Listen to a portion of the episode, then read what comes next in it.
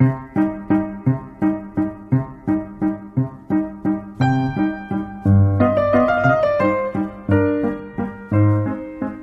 تپسی در بورس. نویسنده رضا خانکی کارشناس بازار سرمایه. پس از سالها تلاش و کوشش اکوسیستم نحیف و کوچک استارتاپی ایران موفق شد در خرداد 1401 بعد از فراز و های بسیار یکی از نمایندگان خود را روی تابلوی بورس ها ببیند. اول ببینیم چرا این رویداد مهم است. اول بر حسب تجربه سالها فعالیت من در بازار سرمایه ورود شرکت ها به این بازار در اکثر موارد مصادف بوده با شفاف شدن وضعیت داخلی شرکت ها از نظر وضعیت فروش، رشد، نرخها و غیره این چه کمکی به بازار سرمایه گذاران می کند؟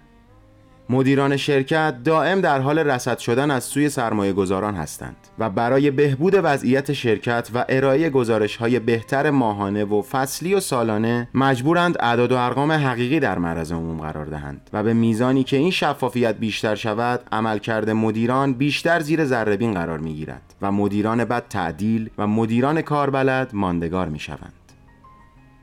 دوم. پروسه های جذب سرمایه با همه مشکلاتی که دارد در تابلوی بورس به مراتب سریعتر از سایر روش هاست و این برای استارتاپ هایی که تشنه منابع مالی جدید برای رشد هستند اتفاق بسیار خوبی است. کما اینکه در مورد تپسی این مهم از همان ابتدا صورت گرفت.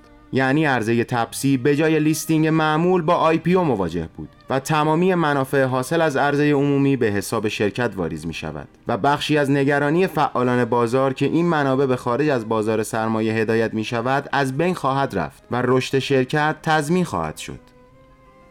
سوم بازار سرمایه ایران تا کنون بر ارزشگذاری دارایی مشهود و سوداوری شرکت ها متمرکز بوده و رشدهای در نظر گرفته شده در شرکت ها را عمدتا حوالی تورم دیدهاند. اما برای اولین بار شاید شرکتی داریم که پتانسیل رشد بالا را به جهت داشتن پلتفرم دارد و این اتفاقی نیست که در بازار پیش از این شاهد باشیم. تمام شرکت های بزرگ ایران در تابلوی بورس با مسئله رشد مواجه هستند و هرچقدر پتانسیل این موضوع برای شرکت ها بیشتر باشد شاهد اقبال بیشتری خواهیم بود.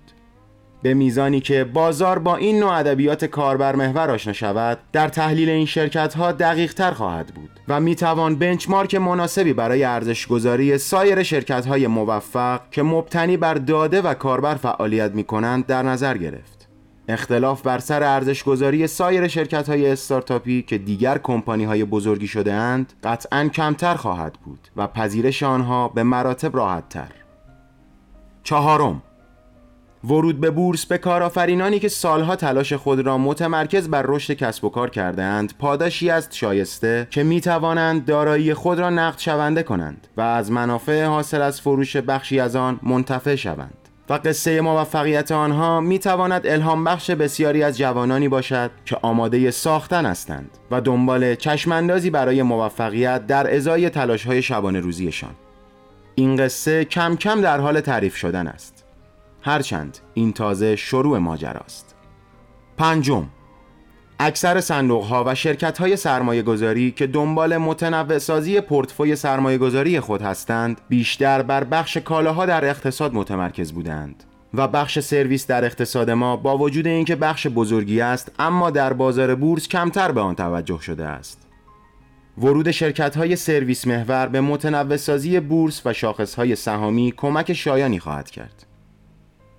ششم تمام شرکت هایی که روی تابلوی بورس قرار می گیرند به جهت برندینگ یک سوبسید استثنایی دریافت می کنند. بالغ بر میلیون ها نفر در این بازار مستقیم و غیر مستقیم فعالیت می کنند و رفتن اسم یک کسب و کار روی این تابلو توجهات بسیار زیادی را جلب می کند و به مراتب بیشتر از قبل جدی گرفته خواهد شد.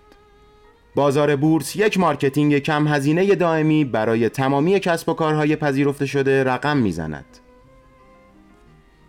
در نهایت آنچه برای اکوسیستم استارتاپی ایران به نظر بسیار مهم است موفقیت تپسی در ساخت برندی شایسته و رو برای جلب نگاه سرمایه گذاران نسبتا سنتی به این نوع شرکت هاست.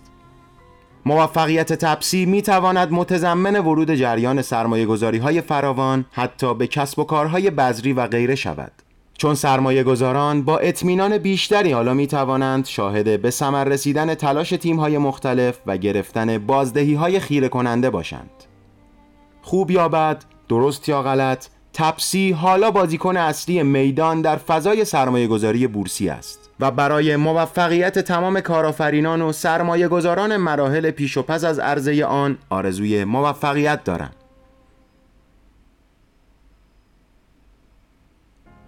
این یادداشت در 103 شماره ماهنامه پیوست منتشر شده است.